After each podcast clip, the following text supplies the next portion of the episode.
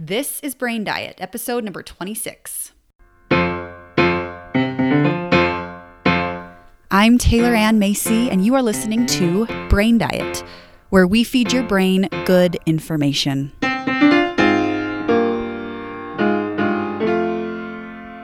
What's up, everyone? Hello, welcome. I'm here with another episode for you. I'm recording from my office, as I usually am. And it's kind of interesting because this last week I was having some hearing tests done. I've been having some hearing loss. And so I went to have these tests done. And they took me into this teeny tiny little padded room. And it had this like vintage 12 inch TV. And they had this camera on the end of a probe and I was sitting in this room and he was looking in my ear and it was showing up on this creepy looking old TV. And for some reason, the first thing I thought was, this would sound so good to record my podcast in here. and I even said that out loud, and I'm pretty sure that the audiologist just thought that I was an idiot, I'm sure. But it made me laugh. And it would be fun to record an episode in a padded room like that. But I really like doing it in my office.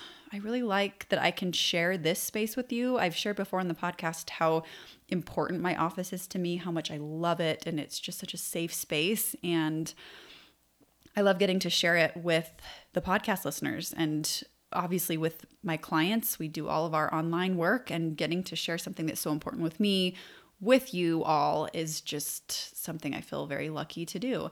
I've also recorded a few episodes in my own closet, depending on if my children are awake.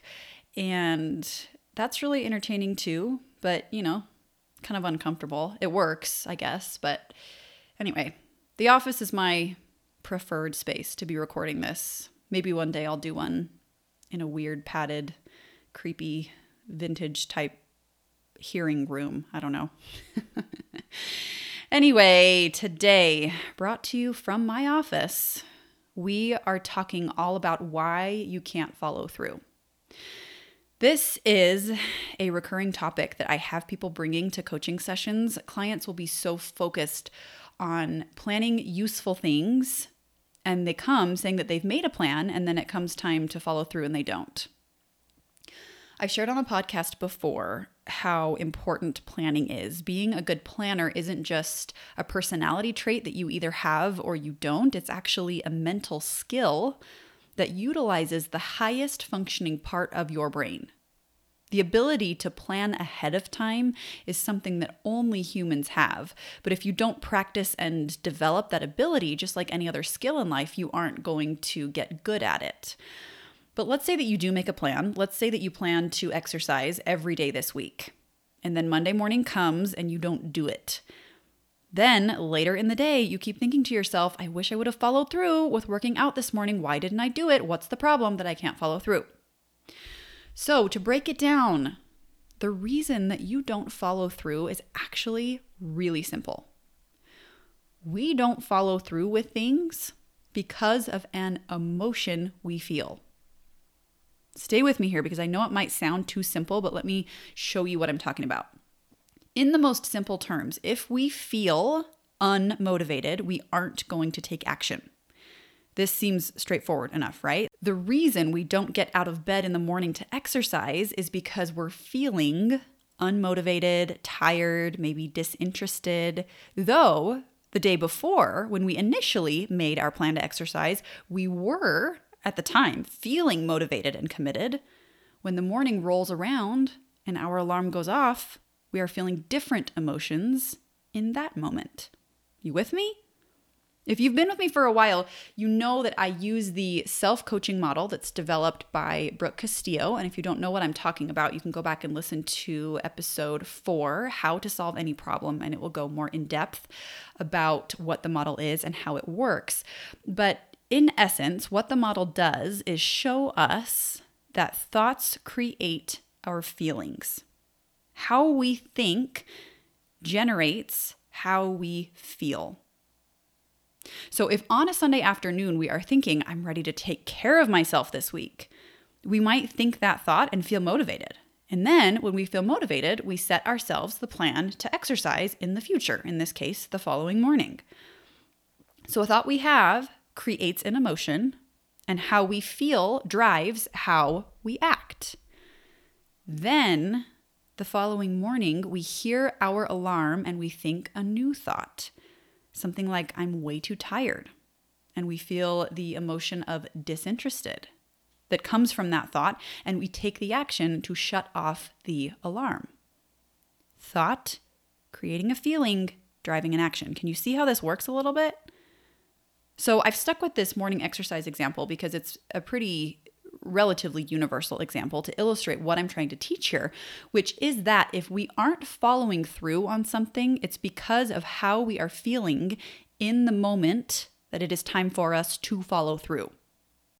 The reason that it seems like sometimes the not following through thought, something like I'm way too tired, and the emotion that follows can be so powerful, and we seem to just not understand why we can't muscle our way through it, is because our human brains are designed to seek pleasure, avoid pain, and find the path of least resistance.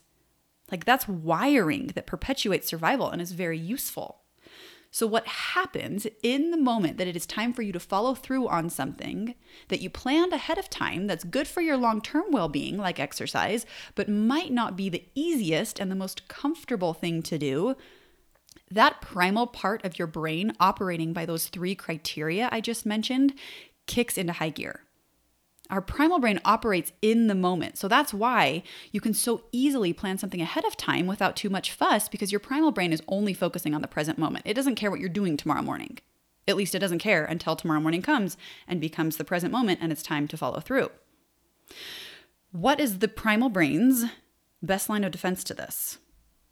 The answer is what are called indulgent emotions. Indulgent emotions are those that keep us stuck.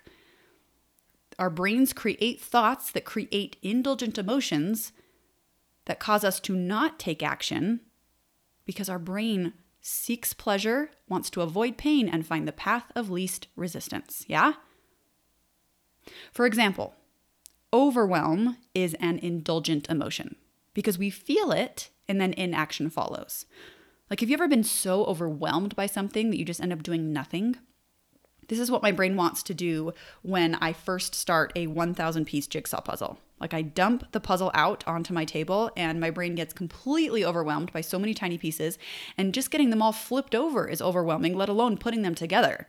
So, initially, my brain is too overwhelmed and just wants to not even start. Confusion is also an indulgent emotion we feel confused and like we don't know how to do something, so then we just don't do it. In other words, more inaction.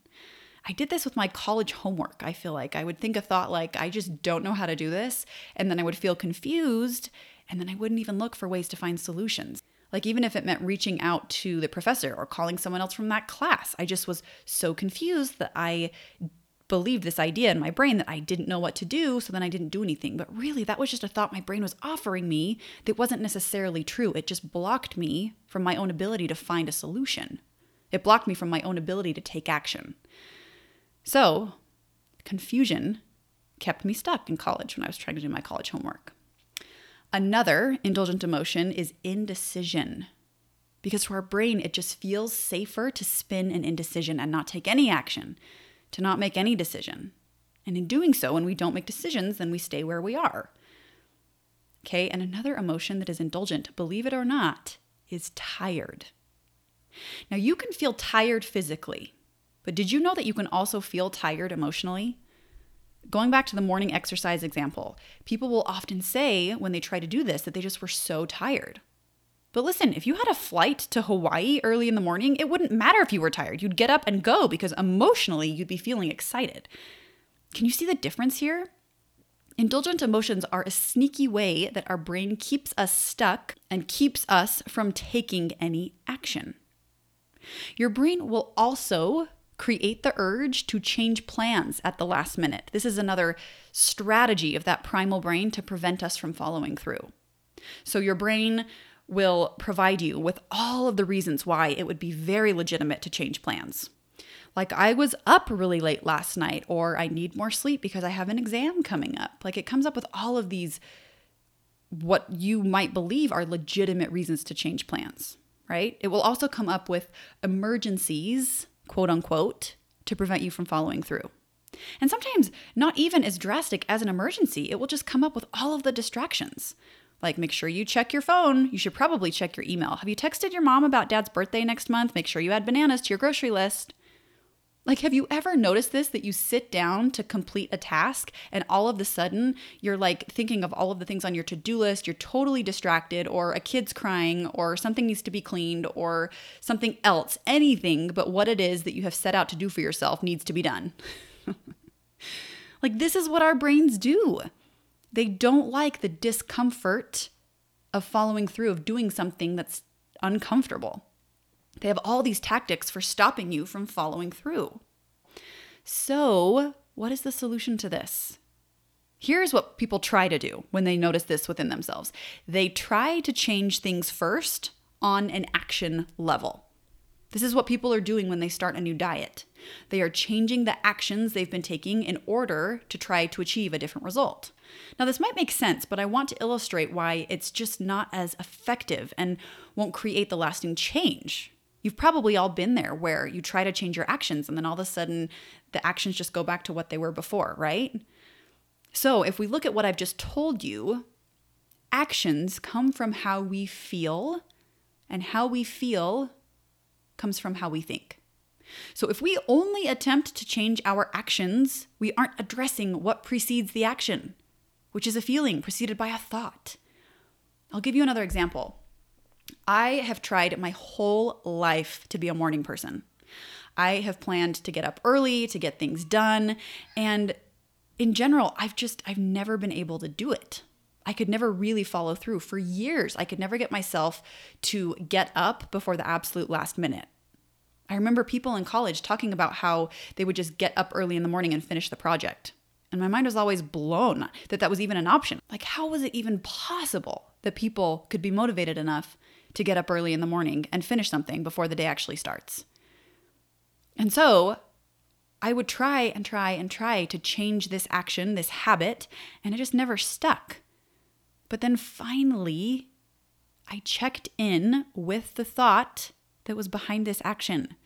And the more that I explored my mind and asked some useful questions, I found I had the belief that I'm just not a morning person.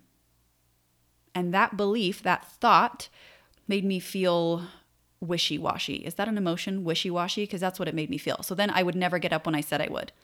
And there would even be times where I would like set my alarm knowing I wouldn't follow through, which was ridiculous because then of course I wouldn't, right?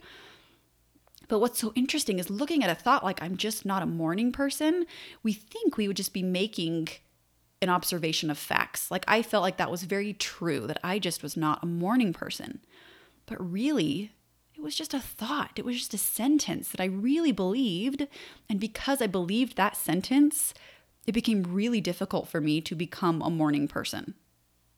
So once I really understood that thought and questioned it a little bit, and I played around with it a little bit, and I wondered if maybe I was wrong, I all of a sudden felt free.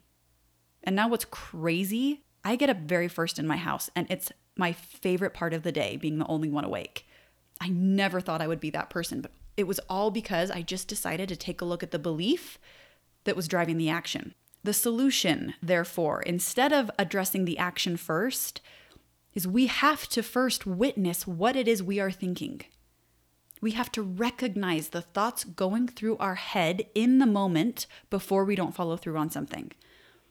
Because did you know that all of our actions are within our control? And that is because all of our thoughts are within our control.